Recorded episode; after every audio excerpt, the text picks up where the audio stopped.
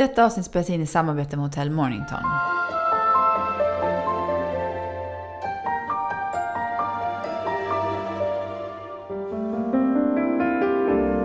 Den här veckan har vi ett jättehärligt samarbete med mat.se. Om du som ny kund går in och handlar för minst 500 kronor så får du 200 kronor i rabatt. Det är helt fantastiskt. Gå in på mat.se och fyll i koden Sommarmat. Varmt välkommen till världens bästa podd om barn, föräldraskap och graviditet. Det är vi som tar hit experterna som svarar på alla dina och våra frågor om just de här ämnena. Och idag så ska vi prata om någonting så högintressant, i alla fall i min familj och säkert många andra. Jo, vi ska prata om bråkiga barn. Jag känner inte alls till det. Men... Gör inte det? Nej. Kan du tänka mig det? Jo då, faktiskt. Det är ju någonting som ofta vardagen kantas av. Oh. Eller hur? Och speciellt liksom när det är stressigt och man ska iväg och allting. Men det finns ju lite olika definitioner på det här med bråkiga barn. För det finns ju, tycker jag, så här normalbråkiga barn. Och sen finns det ju så här... Ja, dels finns det ju tider där alla går igenom så här... supermycket tjafs och syskonbråk och så. Sen tycker jag kanske så här superkontroversiellt, men att det verkar som att en del barn har en lite större benägenhet att vara liksom, ja, men mot strömmen och kanske liksom väldigt speak out, säg vad du... Ja, jävligt jobbiga helt enkelt. Ja. Jo, så är det verkligen. Och jag tycker det är ganska intressant. Ja, man har ju tidigt fått lära sig att man ska jämföra barn. Men om man ändå ska göra det då, så brukar jag tänka så här, att jämföra mina barn med andras barn kan vara väldigt intressant. För att jag kan ju uppleva att mina barn är på ett visst sätt, medan andra kan uppleva att de är på ett helt annat sätt. Nej, men såklart. Och det är ganska intressant att göra det. För att liksom, man har en egen definition av hur bråkigt ett barn är. Menar du att du tänker att dina barn inte alls är bråkiga eller andra tycker att de är superbråkiga? Eller är det tvärtom? Nej, ja, alltså ofta så är det så att jag tycker att det är väldigt bråkigt. Och sen så kan jag få höra vissa som säger, dina barn är så duktiga. Eller typ så att du är så jävla sträng. Jag vet inte vilket. Men, och då kan man känna så här, wow, så kanske det är. Och så, så får man ju se hur de liksom lite grann beter sig när de är med andra barn. Men det är ju också det att jag tycker så här, när ens egna barn är med andra barn så oftast så uppför de sig lite bättre. Ja, alltså, de skärper sig lite. Ja, det blir ju inte så mycket bråk oftast då. Nej. Eller? Nej, men så är det väl. Alla människor skärper sig lite grann när de är med andra. Speciellt om det är folk som inte man känner så superbra, tänker jag. Det är väl med nära människor man tenderar att bråka mer. Exakt. Men jag tycker ändå det ska bli så intressant att höra sådana saker som att vi pratade här lite grann innan om att man ser en del barn som har någon sån här liten elak order i sig som bara, nu ska jag ta den här flugans ben och så ska jag dra av dem en och en. Ja. Väldigt långt. Och det där är lite intressant tycker jag, för att, varför är det så? Ja. Men då har du sett den här fantastiska filmen Toy Story? Nej, men då har du någonting till helgen att titta på. För att den tycker mina barn är bra. Jag älskar ju själv de flesta Disney- och Pixar-filmerna. De är ju fantastiska även för vuxna. I Toy Story finns det i alla fall ett barn som heter Sid. Och Sid är sjukt elak. Han plågar ju alla leksakerna. Det handlar ju om leksaker, barns leksaker. Och även de har en hund tror jag. Så han är ju helt galen, den ungen. Och det är ett riktigt elakt barn. Och vi ska fråga lite om varför vissa barn då kanske beter sig så här och ställa de här frågorna till Ann-Charlotte Edlund som gästar oss idag. Det är ju vår alldeles briljanta psykolog och psykoterapeut som jobbar på Barnpsykologgruppen. Det är så härligt att ha den här idag. Nu säger vi välkommen till Ann-Charlotte. Hej Ann-Charlotte, välkommen tillbaka till oss. Tack. Vill du berätta lite grann om vad du arbetar med? Jag är psykolog och psykoterapeut och jobbar på en mottagning som heter Barnpsykologgruppen. Och jag jobbar framför allt med barn och tonåringar och deras familjer utifrån olika svårigheter och problem och oro som föräldrarna har. Så det kan se väldigt olika ut faktiskt. Och om man vill träffa dig, hur gör man det då? Då ringer man lättast till Barnpsykologgruppen, lämnar sitt namn och telefonnummer, så ringer vi upp. Vi sitter oftast upptagna på dagarna. I olika typer av samtal. Så att det är svårt för oss att svara precis när kanske familjer eller tonåringar ringer och så. Men vi ringer alltid tillbaka. Ja, det gör vi. Men ni tar emot för barn i alla åldrar? Ja, det gör vi. Vi har till och med faktiskt unga vuxna. Alltså upp till 22, 23, 24. Så vi har hela spannet. Barnpsykologruppen alltså. Ja. När jag säger bråkiga barn, vad tänker du då? Ja, jag tänker ju på att det kanske är barn som vuxna har svårt att hantera. Att man inte riktigt förstår kanske varför det här barnet inte lyssnar, kan det handla om. Eller inte gör som vuxna säger. Och de har svårt att anpassa sig till olika sociala sammanhang. Och då tror jag att det är det som de flesta tänker. De barnen är bråkiga så att säga. Men skulle du säga att det finns barn som är bråkiga än andra barn? Det skulle jag nog göra. Det beror ju väldigt mycket på både vad kan man säga, barnets temperament. Alltså, först vill jag understryka, vi är ju olika varandra alla, och det är ju barn också. Och en del barn har ju ett lugnare temperament, andra har lite mer hetsigt temperament. Vi har alltså ett arv att förvalta, eller barnet har det, och så sen har vi en uppväxtmiljö. Så det är arv och miljö. Och det kan ju göra att en del barn är väldigt lugna och timida och inlyssnande och är nöjd med väldigt lite. Och en del barn är kanske mer utagerande och liksom testar vuxenvärlden och gränssättningar av olika slag. Så absolut, en del barn uppfattas nog som mer bråkiga. Skulle jag kunna tänka mig. Men hur kan det komma sig egentligen då att om vi har två stycken barn, syskon, så kan det ena vara lite lugnare och det andra kanske lite bråkigare, men de delar ju ändå arv och miljö. Ja, men kanske inte till 100%. Man har ju olika genuppsättningar. Och sedan så är det nog skillnad på om man är först född i en familj och om man är lilla syskon. Det kan vara olika. Och föräldrar beter sig många gånger, så tror föräldrar att man är precis likadan mot syskon. Men man är ju inte riktigt det. Därför man har lite olika relation till barnen. Men vilka miljöer skulle du säga skapar en oro hos barn då, som kanske gör dem mer utagerande?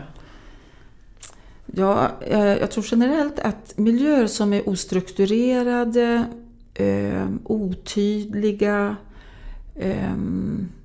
kanske lite röriga, där barnet inte riktigt vet vad som förväntas utav dem, så kan det nog skapa lite mera, kanske lite ilska och frustration.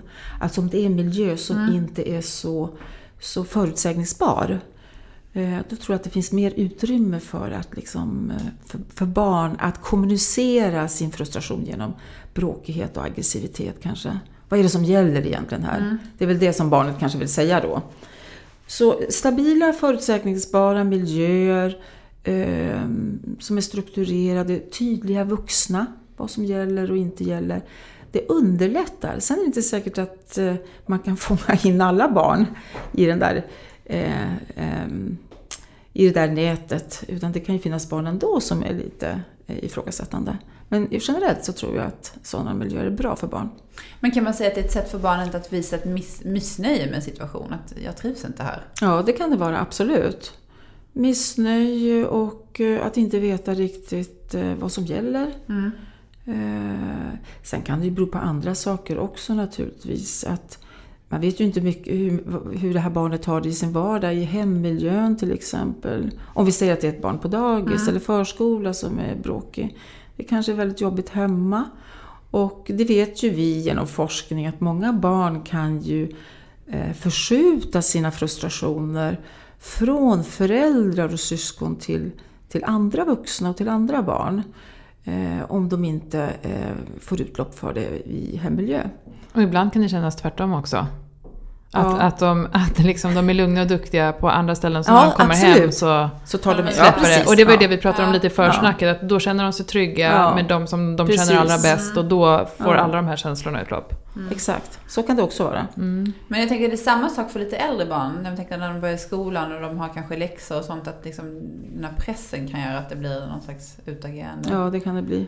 Ja. Jag tycker jag träffar barn som kan vara...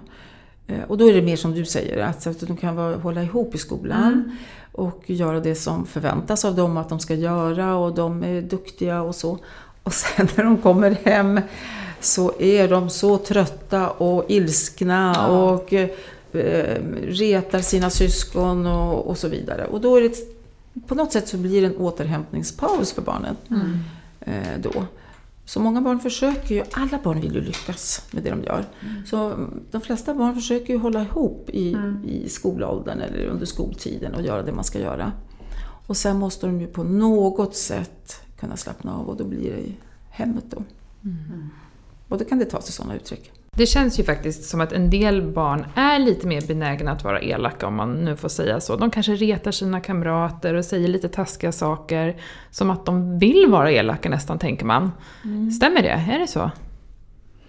Nej, jag skulle inte säga att barn medvetet vill vara elaka. Det är några omständigheter och situationer och vilka känslor som de bär på som gör det. Sen är det ju så att vissa barn har svårare skulle jag vilja säga att reglera starka känslor. Mm. Som ilska och aggressivitet är ju ganska starka och utagerande känslor.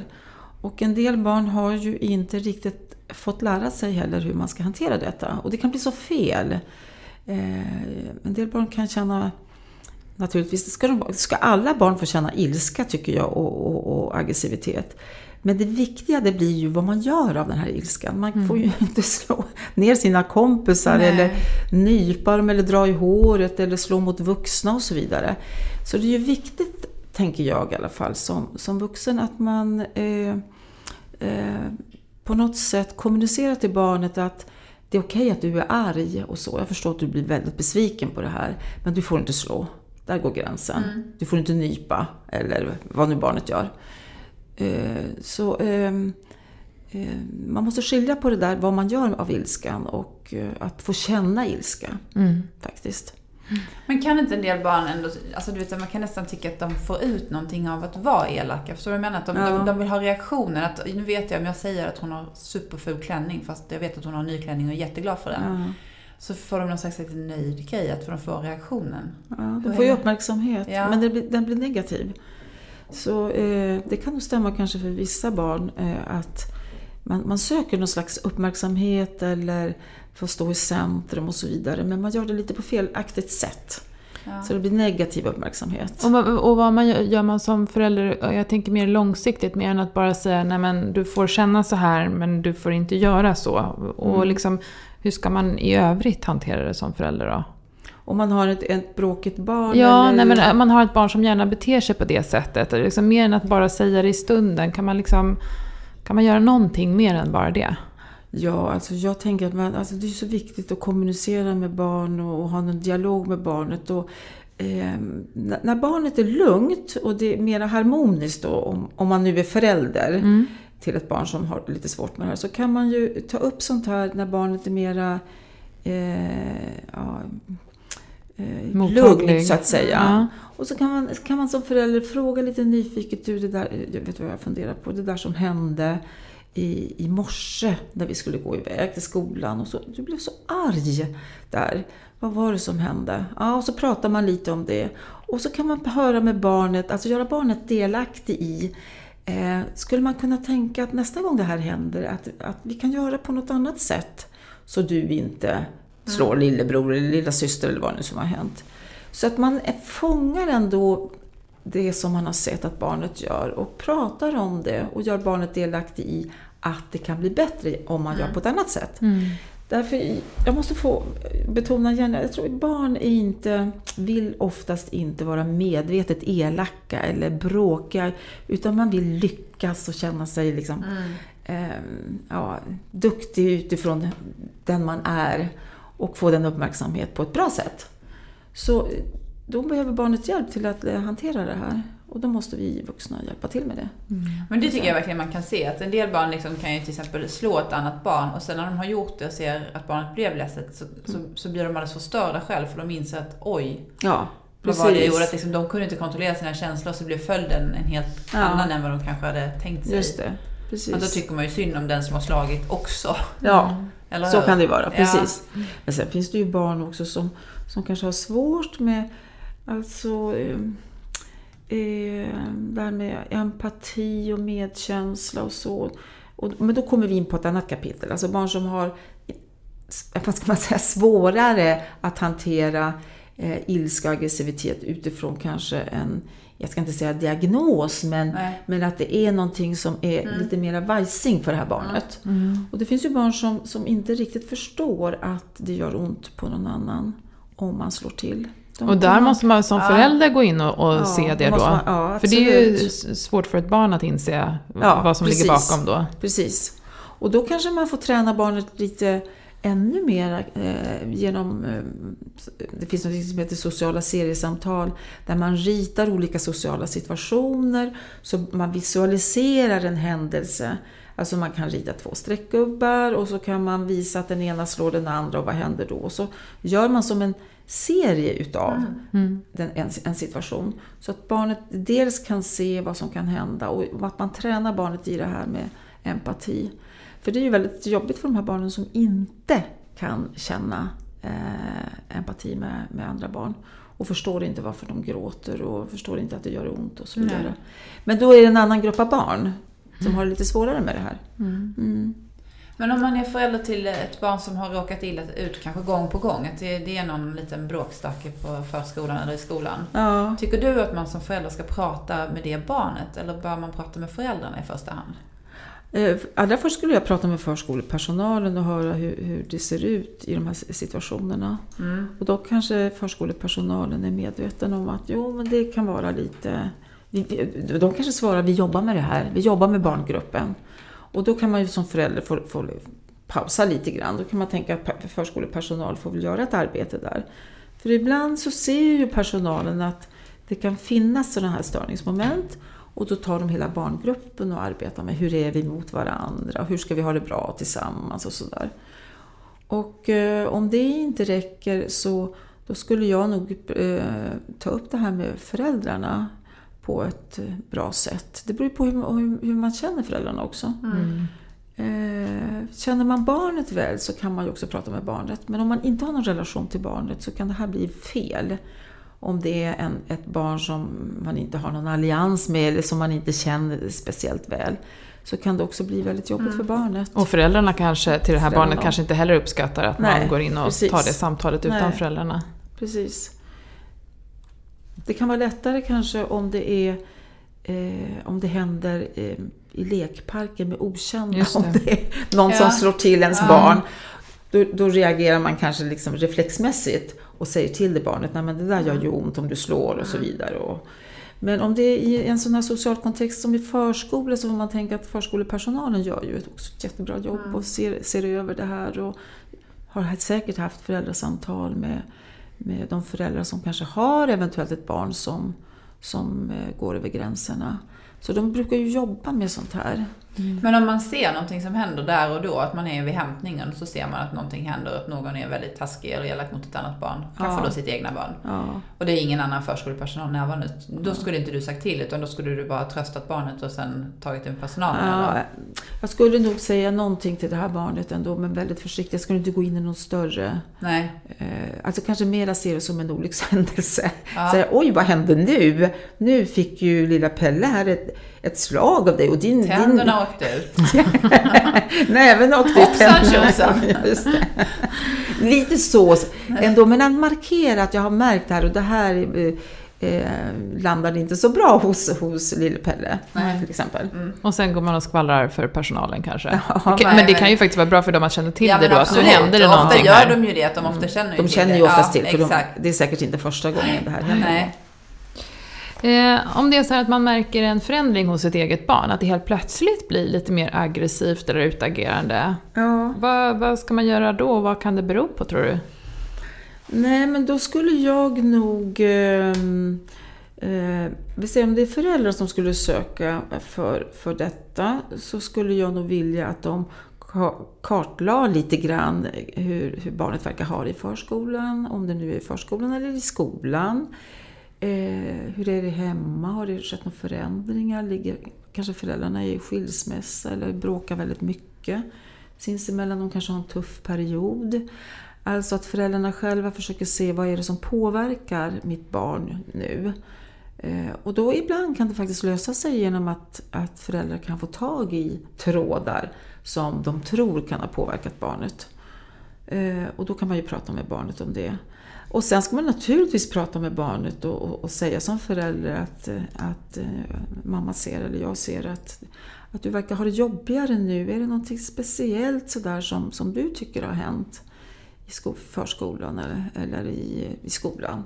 Så att man kan ju inte bara tänker jag i alla fall, se mellan fingrarna, utan man får ju prata med barnet och man får tänka efter själv. Har det skett något nytt här i familjen eller på förskolan? Mm. Ibland kan det vara så att bara byta av lärare eller förskolepersonal kan oroa en del barn. Mm. Och de uttrycker det på det här sättet. Mm.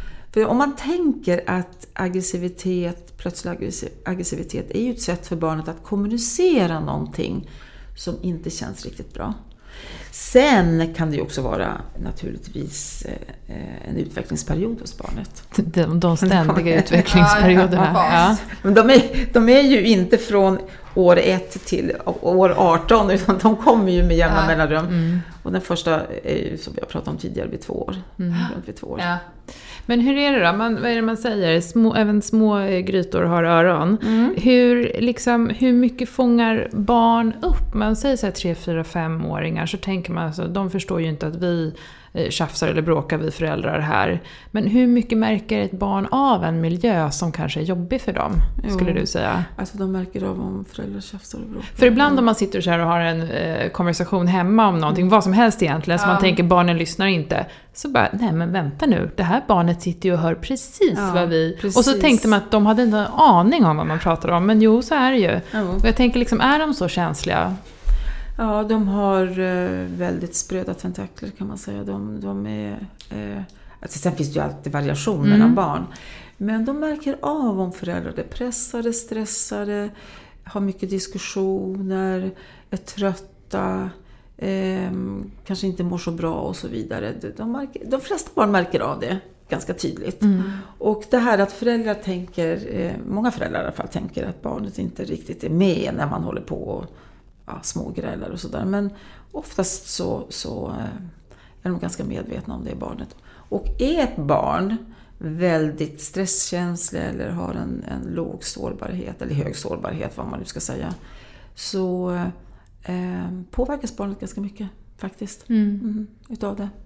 Mm. Men jag tycker någonting som vi märker hemma, exempel att man pratar, liksom, man har ett samtal med sin man pratar, som inte alls är ett bråk, man kanske tycker olika om en sak. Det kan vara politiskt eller vad som att det är en sak att du skulle solen och så att du blir brängd, du vet. Någonting väldigt ytligt, helt oviktigt. Och då kan barnen reagera på det. Så här att, men bråka inte om sol eller regn. Så jag menar att det blir så här, man bara, men vi bråkar inte, vi bara pratar. Men då tycker jag ändå man får någon så här, gud, de måste vara superkänsliga för minsta lilla så här ton man har. Mm. De märker av det hela. Ja.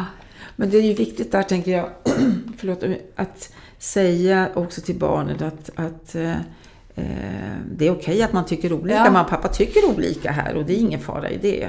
Att man kan också lugna barnet i det här, så att inte de blir väldigt oroliga så fort de hör någon som diskuterar. För det tillhör ju också vardagslivet. Att man tycker olika, huruvida det är varmt eller kallt eller vad det kan handla om. Så det är viktigt att socialisera in barnen i också detta, utan att de ska få en orohetskänsla i sig. Mm. Men vad bygger den oron på? Vad är det de tänker ska hända? Om man höjer rösten så blir barn väldigt oroliga och rädda. Såklart, det känns läskigt. Men vad är det de är rädda för, tror du? En del barn är ju konflikträdda, men många barn som jag träffar är ju oroliga för att mamma och pappa ska skilja sig. Men, och finns det med så tidigt när barn bara är liksom 3-4 år? Ja, 4 i alla fall, absolut. 4-5 år. Jag vet ju oftast många som är skilda, tänker jag. Ja. Och sen tror jag att många föräldrar kanske också förklarar det hela med de som skiljer sig, och barn som pratar med kompisar som har barn, eller som har föräldrar ska jag säga, som har skilt sig. Många föräldrar säger så här att vi skiljer oss därför du vet, vi bråkar så mycket. Alltså de ger det som en förklaring. Du vet hur mamma och pappa har bråkat så mycket, och därför skiljer vi oss. Och då blir det något form av att man planterar det här hos barn, att de tänker bråk är läskigt, farligt. Bråk är läskigt och farligt, precis. För då kan föräldrarna skilja sig. Alltså det är min i alla fall erfarenhet, att många barn kan tänka när de får frågan att jag var orolig för förra vintern, var jag orolig för då tyckte jag att mamma och pappa bråkade mycket, jag tänkte nu skiljer de sig, och så gjorde de inte det då. Så att det finns med där som någonting som och läskigt. Precis, för det kan ju inte bli bra heller om så här, ja men vi skilde oss för vi bråkade så mycket, för då måste ju det barnet gå framåt i livet och tänka att bråkar man så slutar det på det här sättet, och då blir man nästan konflikträdd av det. Det måste vara väldigt begränsande. Så tänker jag också faktiskt. Vad ska man säga då? Vi skiljer oss därför att...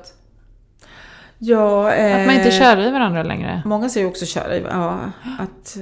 Och ibland så kan det ju vara någon tredje part och så vidare. Att någon har träffat någon annan och så. Och många säger så här lite otydligt. Det fungerade inte. Vi tyckte så olika om saker och ting. Men inte kanske att man använder ordet bråk. Nej. Men det är jätteintressant faktiskt. Men att man tycker olika om saker och ting. Och en del, väldigt många föräldrar säger inte alls någonting. Jag träffar ganska många barn som inte kommer ihåg att... de kommer ihåg att föräldrarna säger att de ska skilja sig, men sen har de inte sagt något mer. Så att föräldrar kan ju göra på väldigt många olika sätt faktiskt. En del försöker förklara för barnen varför det är så, andra säger minimalt. Mm. Kan det vara vettigt att ge en förklaring, eller vad tycker du där? Om du träffar barn som då inte det riktigt vet. Det tycker jag, om man kan. Och jag tycker då är det bättre att säga till barnet också att det är så svårt att säga varför vi skiljer oss. Men som vi tänker nu, pappa och jag, så fungerar det inte. Men det kan vara andra saker också. Mamma får tänka på det där lite grann. Om man är osäker själv. Men bättre, alltid bättre att ha någon dialog med barnet. Och att man säger till barnet att du får gärna ställa frågor om du vill kring skilsmässan. Så att barnet på något sätt blir medveten om att mamma finns där eller pappa finns där för frågor. Så att de inte blir övergivna. Nu gled vi iväg på ett litet sidospår här om skilsmässa. Ja, men det var jätteintressant. Men jag återgår då till det här med barn som slåss. Vi pratade lite grann innan om det. Men vad gör man då om man har ett barn som slåss? Och hur hanterar man det bäst? Och dels att barn, det känns som det finns två olika grejer. Att barn som faktiskt slår andra barn på förskolan och så vidare. Eller skola när de är äldre. Och sen kanske det här som händer mer hemma. Att lilla syren får en smocka. Eller storbror. Ja, eller storbror. Men liksom, det känns som det är två olika läger, eller? Ja. Alltså det är ju samma beteende fast i olika miljöer kan man ju säga. Att man går över en gräns. Men är det inte lättare att gå över en gräns hemma där man känner varandra och det är ett syskon än att göra det typ i klassen med någon som man inte är riktigt lika bekväm med? Yngre barn, de gör nog inte så stor skillnad kanske. Nej. Om de har ett problem med det här med att hantera ilska. Men när man blir äldre så håller man nog mera på att försöka anpassa sig i skolmiljö och så vidare. Nej, men som svar på din fråga... det bästa förhållningssättet är ju att vara lugn som förälder. Det kan ju vara så att man som förälder också har temperament som barnet. Och man kan komma in i någon negativ spiral. Men det är ju så att om man själv blir lika arg på barnet som barnet nu är och upprörd, så förlorar man lite grann av framgångarna.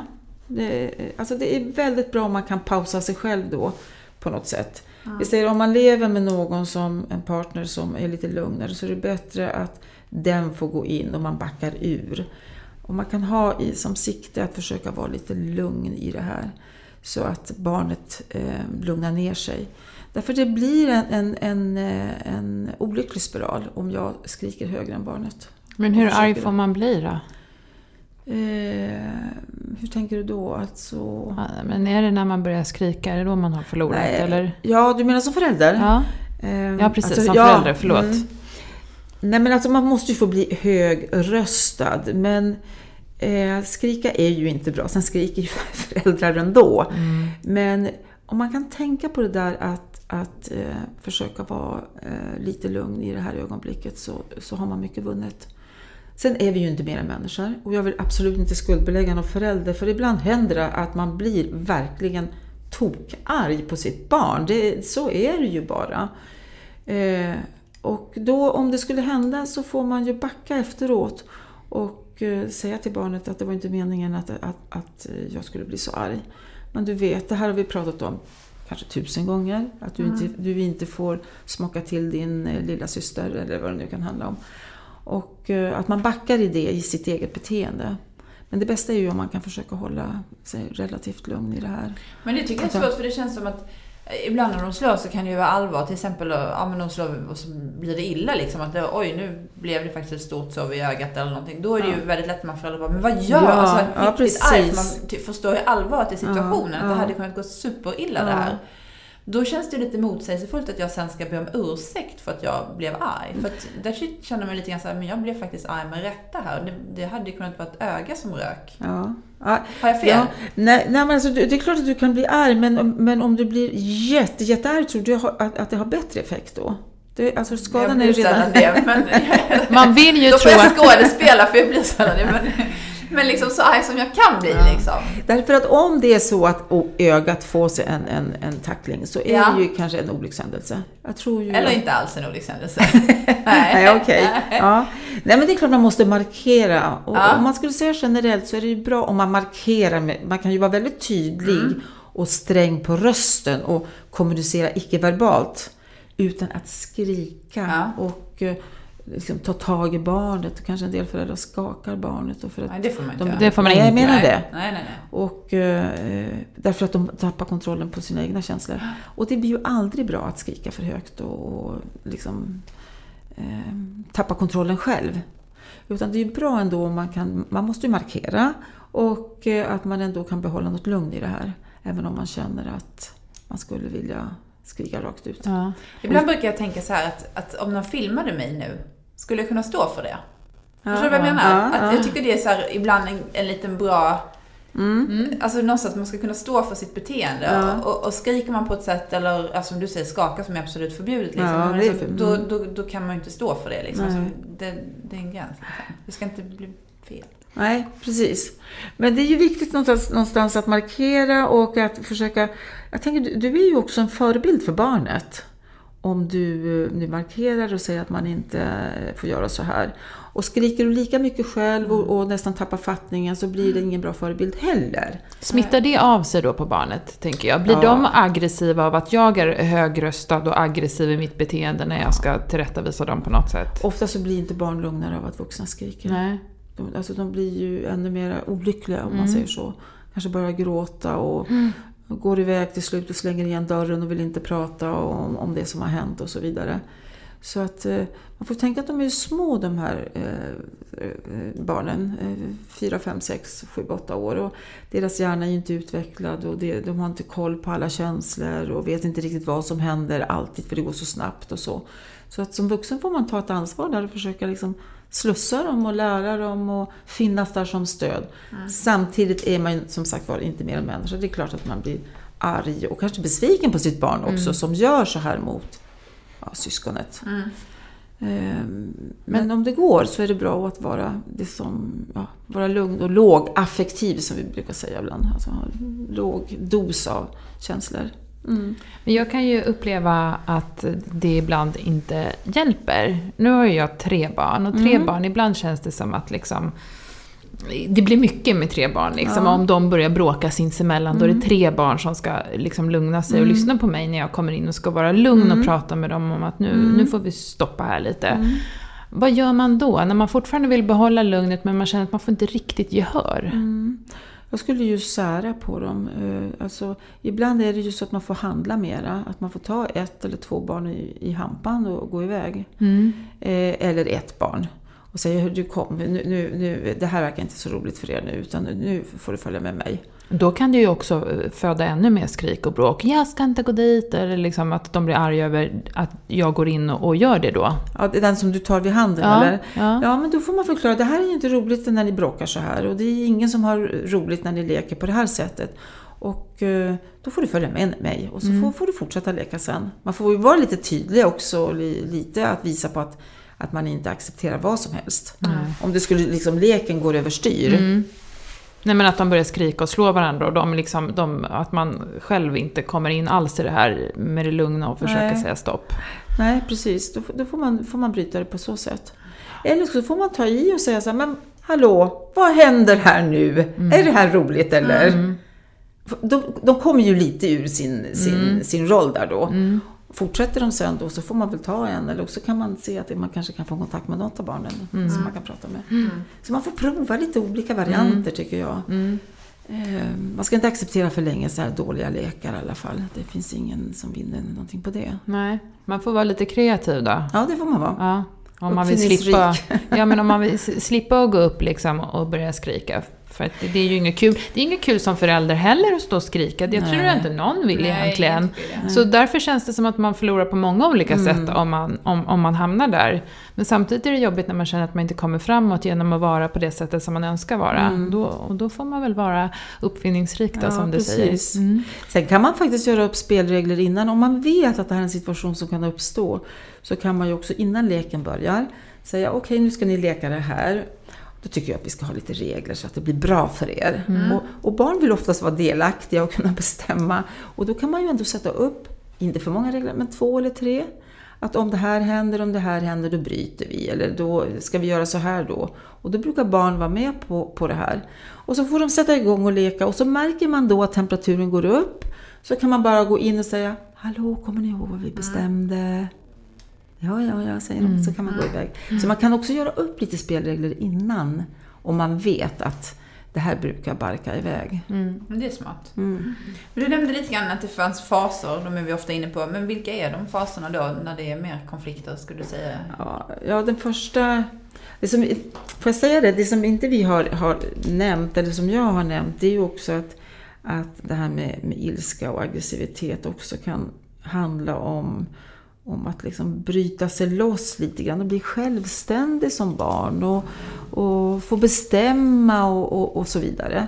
Och då har vi ju de här perioderna där det här kanske syns lite mera, alltså vid 2 års ålder, 2,5, när barn är inne i någon självständighetsperiod. Och då kan ju en del föräldrar uppfatta barnen som lite mera trotsiga, bråkiga, skrikiga och så vidare. Men då är det mer en självständighetssträvan. Alltså att de börjar uppfatta att de är en egen person. Och mamma och pappa där. Och jag kan säga eller göra så här. Det påverkar. Och de provar sin autonomi, sin självständighet. Genom det här att inte vara så anpasslig.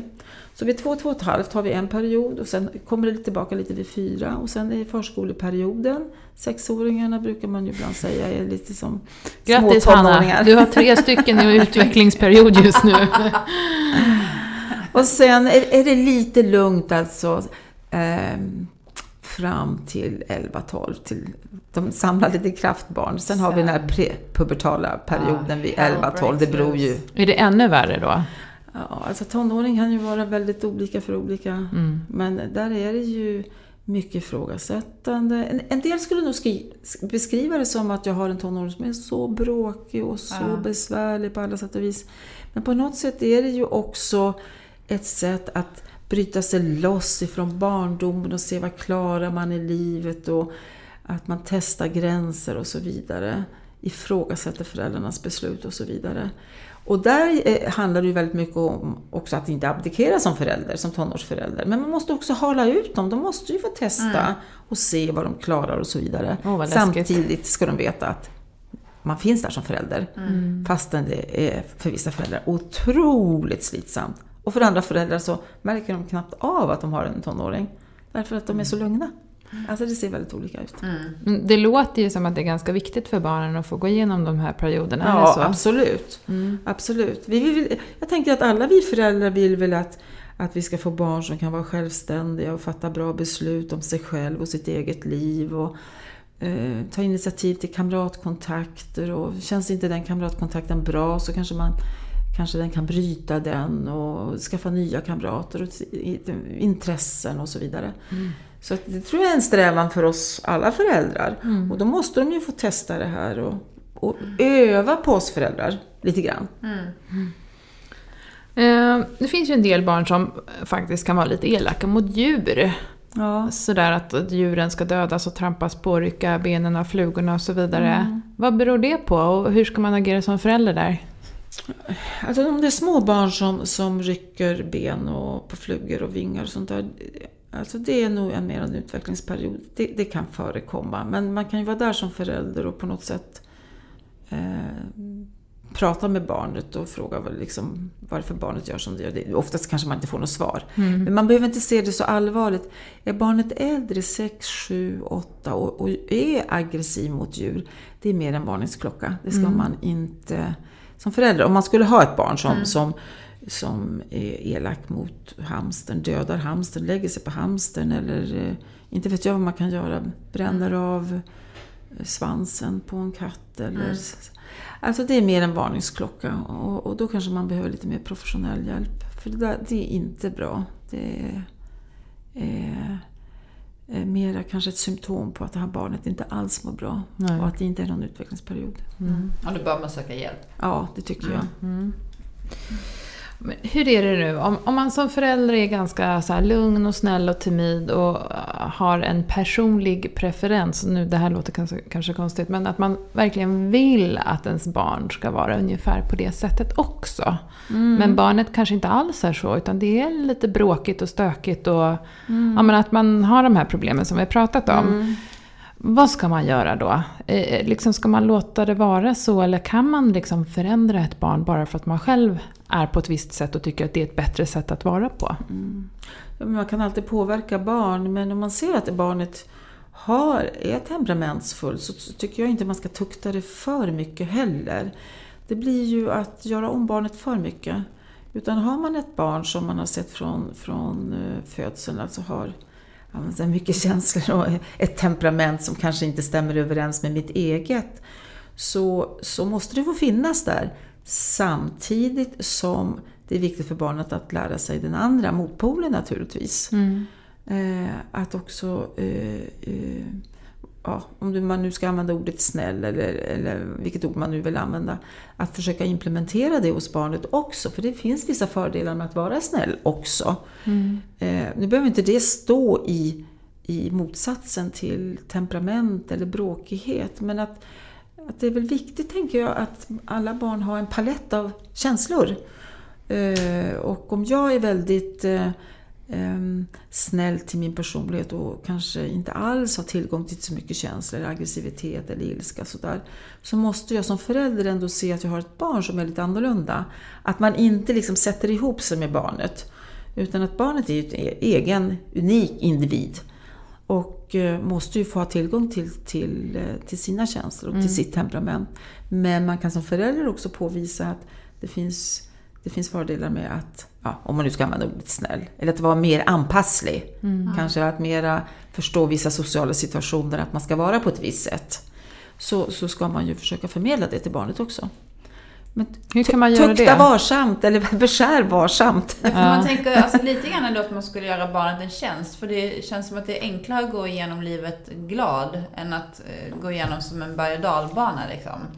Fast det kanske är helt fel. Jag tänker att det, liksom, det tär på en att ha de här enorma upp och ner i konflikter hela tiden. Du vet mannen som flyger ur bilen och står och vrålar på gatan för att någon har råkat backa in i honom. Det känns som att det är jobbigare för honom. Ja, om det blir sådana uttryck, absolut. Annars så tänker jag att ilska och aggressivitet, det är ju en kraft som jag vet inte, väldigt många barn har använts utav för att liksom komma framåt. Det blir en drivkraft i livet. Ja, det är sant. Att vara initiativrik och kreativ och hitta på saker och så vidare. Det behöver inte vara så negativt. Men om det är sådana ups and downs som du beskriver, att man skriker ena sekunden och nästa sekunden så är man väldigt lugn, och så sen minsta lilla frustration så slänger man saker. Det är ju inte bra. Det är inte bra. Men det är jobbigt. Det är ju jättejobbigt och tar ju mycket energi. Men att känna ilska och bli arg och säga ifrån när man tycker något är fel, det behöver inte vara så negativt om det är liksom i lagom dos. Det finns någonting bra med ilska också, om det är lagom.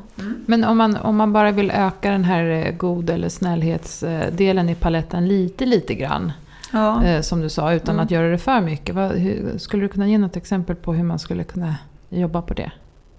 Ja, då skulle jag nog kanske jobba via, om man som förälder vill implementera det här, att jobba, det skulle mycket samtal förstås och sådär, och visa själv hur man är som förälder. Men det finns ju ett lättare sätt att förändra beteenden hos barn, och det är ju genom sådana här belöningar, små belöningar. Man kommer överens med barnet att om du är schysst och snäll mot lilla syster, så kan man samla på, ja, det kan vara vad som helst egentligen, små lappar eller ärtor, och när man har fyllt en halv burk med någonting så kan barnet önska sig någon extra. Så att man ser, att barnet ser att det ger, det lönar sig. Ja, det lönar sig att vara snäll på något sätt. Och så kan man implementera det på det sättet. Det brukar ge resultat. Sånt här använder man ju mycket i skolan också. Med belöning. Och belöning är bättre än bestraffning. Det visar ju forskning. Att bestraffning av ett oönskat beteende har inte alls samma effekt som belöning av ett önskat beteende. Utan då kan man jobba lite så. En del vuxna är mycket temperamentsfulla, kanske lite väl temperamentsfulla dessutom. Är det ett beteende man har med sig från barndomen då helt och hållet? Ja, det är samma sak. De små blir ju stora och vuxna så småningom, och det är ju arv och miljö, tänker jag väldigt mycket hos vuxna också. Dels har man ju en genuppsättning och ett temperament som påverkar väldigt mycket, och så är det ju en miljöbetingelse också. Alltså hur man har blivit uppvuxen. Alltså vilka föräldrar man har haft och vilken fostran man har haft och så vidare. Så det är en kombination av arv och miljö. Och sen slipas ju väldigt många av genom åren. Alltså det här är ju också mycket en mognad. Det finns ju barn som har varit, som jag har hört, alltså, det har varit jättejobbigt med dem när de var små. Och sen, nu vet vi 17-18, att har de mognat och slipat av ganska mycket. Dels genom hjälp av föräldrar och kanske kompisar och andra saker som de har gjort och så. Och för vissa andra så har de med sig det här temperamentet när de blir vuxna också. Och det kan ju ställa till det. Det kan ju det om man är väldigt temperamentsfull. Förstås. Vi pratade lite grann om det innan, eller du nämnde det, att vissa av de här väldigt bråkiga barnen, att det ibland kan vara eventuella diagnoser inblandade i det. Är det så att barn som är väldigt bråkiga och det hela tiden är konflikter runt det här barnet, är det så att de kanske borde utredas för en diagnos, eller vad tycker du där? Ja, om det är så att det börjar tidigt och det är problem i två miljöer, både i hemmiljö med föräldrarna och på förskolan, och det har pågått en längre period eller en längre tid, då tycker jag nog att man ska tänka efter om man ska försöka förstå barnet mer professionellt, på ett professionellt sätt, och kanske göra en fördjupad bedömning av någon psykolog eller någon läkare eller så vidare, för att se vad kan det här bero på. Vilken typ av tecken kan det vara man ser då? Förutom att det är på två olika ställen liksom i vardagen. Men vilka tecken hos barnet tycker du? Ja, dels är det ju aggressivitet och svårt med frustrationer. Svårt med att anpassa sig till nya regler. Alltså de vill ha det på sitt sätt. De vill dominera och bestämma. De kan vara väldigt impulsstyrda. För det kan ju också ha lite med ilskutbrott att göra. Att de inte kan liksom härbärgera. Alltså hålla den här känslan av att vara arg, utan de blir impulsstyrda, slår till någon eller kastar saker och så vidare. Så impulsstyrdhet kan också finnas med, och att det finns ett trots även mot vuxna som de inte känner. Alltså barn brukar ju generellt lyssna på om det kommer fram någon obekant och säger till att du kan nu inte stå här och rita på den här bilen till exempel. Men om barnet struntar i det och trotsar hela vuxenvärlden, så är det också ett tecken på att det är någonting som kanske barnet behöver hjälp med, som inte föräldrar kan hjälpa till med. Så det finns lite sådana olika markörer. Inte bara ilskan, utan det kan finnas andra saker också. Vilken typ av diagnoser skulle du säga är kopplade till det här? Mycket inom neuropsykiatri är ju det. Alltså ADHD och kanske markörer inom autismspektrat också naturligtvis. Men det är många kriterier som ska vara uppfyllda för att man ska få en diagnos. Men det första som vi som utreder brukar säga, det är att man ska kunna se samma barn i olika miljöer. Och nu nämnde jag hemmiljö och på förskolan, men det kan också vara hemmiljö med släkt och vänner, på förskolan och kanske aktivitet. Aktiviteter, precis, olika fritidsintressen.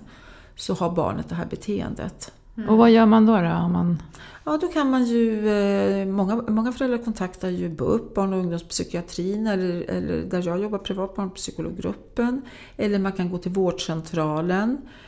Det finns något som heter första linjens psykiatri nu som har etablerats för att avlasta BUP-mottagningarna. Och då kan man som förälder berätta att det här ställer till problem för vårt barn, och vi ser ju att barnet är olycklig över att det blir på det här sättet. Och att man skulle behöva hjälp med kanske att utreda barnet för att försöka förstå barnet bättre och mera för att kunna ge adekvat hjälp. Upplever du att det är många som kommer senare än vad de borde ha gjort? För jag tänker att det känns som att för vissa är det något slags stigma i det här. Att liksom, det ska inte vara något fel, säger jag inom citationstecken här, på mitt barn. Och nej, men det är nog ingenting. Det är bara en period här nu. Ja, just det. Är det liksom, finns det en rädsla bland föräldrar, tror du, att ta den hjälpen och göra en utredning? Jag tycker det har blivit lite bättre de senaste 10 åren. För 10 år sedan då var det väldigt mycket av det. Det finns ju fortfarande kvar. Mm. Därför man är så rädd som förälder att barnet blir stigmatiserad eller märkt av den här diagnosen. Mm. Men jag tycker att föräldrar kommer allt tidigare nu faktiskt. Och är väldigt intresserade av det här att försöka förstå sitt barn bättre för att kunna hjälpa barnet på bästa sätt. Mm. Och så finns det samtidigt en rädsla. Många föräldrar som jag har kontakt med är ju ambivalenta. Å ena sidan så vill de veta och de vill försöka förstå sitt barn mera och bättre, och samtidigt så är de rädda. Och det är ju naturligt, alltså det är ju förståeligt. Och då får man prata mycket om det här, alltså vad finns det för fördelar med att få veta mera om ert barn, alltså hur man kan göra och hjälpa barnet, och vad finns det för nackdelar? Och vad består den här rädslan utav? Så att man kan liksom ha många motiverande samtal med föräldrarna innan. Och till slut så kan de känna att det finns bara nästan fördelar med att vi tar reda på om det är en diagnos eller inte. Och är det inte en diagnos så kan man ändå använda sig av den här utredningen som ett stöd och hjälp i vardagen för barnet i förskolan eller skolan. Ja, lära känna barnens behov bättre. Ja, precis. Så att skolpersonal, pedagoger får veta att det är bra att inte stressa barnet. Kanske i de här situationerna. I de här situationerna så behöver barnet mer vara ensamt och så vidare. Så att man inte liksom trycker på de här triggerserna så att barnet hamnar i de här situationerna där det blir väldigt ohanterligt för barnet. Och så att barnet visar den här ilskan. Så det finns liksom fördelar ändå med... Kanske att göra en sån här fördjupade bedömningar även om det inte blir diagnos. Och sen kan det ju växa bort för många barn och barnet kan mogna. Men det blir lättare för barnet under resans gång, under den här mognadsprocessen, om den får så bra stöd som den kan få faktiskt. Så den får känna att den lyckas. Alla vill vi lyckas. Och det blir mycket misslyckande för de här barnen. De har många vuxna som är arga på dem för att de inte lyssnar och gör som de säger och så vidare. Så att det finns fördelar med det. Till slut då, har du något råd att ge till en familj som får kanske samtal från skola och förskola om att deras barn är bråkigt och det har hänt flera gånger? Hur ska de resonera och var ska de finna hoppet? Nej, men jag tycker absolut att får de ett sånt telefonsamtal så ska man ju vara ganska öppen som förälder till förskolan och prata med förskolepersonal. Och försöka förstå vad förskolepersonalen säger. Att inte se det som ett, fast det är lätt, personligt misslyckande att man får det här telefonsamtalet. Utan att mera se det som ett stöd och hjälp från förskolepersonal. Att de har sett någonting som de inte riktigt kan hantera. Och att man tillsammans kan försöka bistå det här barnet på bästa sätt. Och många av de här samtalen kan ju vara otroligt bra och hjälpsamt för barnet. Och man kan lägga upp en åtgärdsplan där man då skriver ner, nu ska vi prova med det här och så utvärderar man efter en tidsperiod och ser, var det här någonting som var bra för barnet eller inte? Att man har bra kontakt med förskolan och förskolepersonalen. Sen är det ju alltid så att det kan ju finnas föräldrar som tycker att det här är väldigt jobbigt och tycker att barnet blir utpekat på olika sätt. Men att försöka att se det mera som att det är en hjälp som förskolan erbjuder. Och att man tillsammans försöker förstå det här barnet bättre. Och sätter in insatser på bästa sätt. Mm. Då vill vi rikta ett stort tack till dig för att du kom och hjälpte oss med alla de här svaren. Tack själva. Tack. Har du mot all förmodan fler frågor till Ann-Charlotte eller kanske någonting helt annat? Tveka inte, hör av dig till oss. Maila till oss på hejätföräldrakollen.nu utan prickar på å, ä och ö. Och så kan du väl prenumerera på vår podd. Då skulle vi bli superglada. Ha det så bra, så hörs vi. Hej då!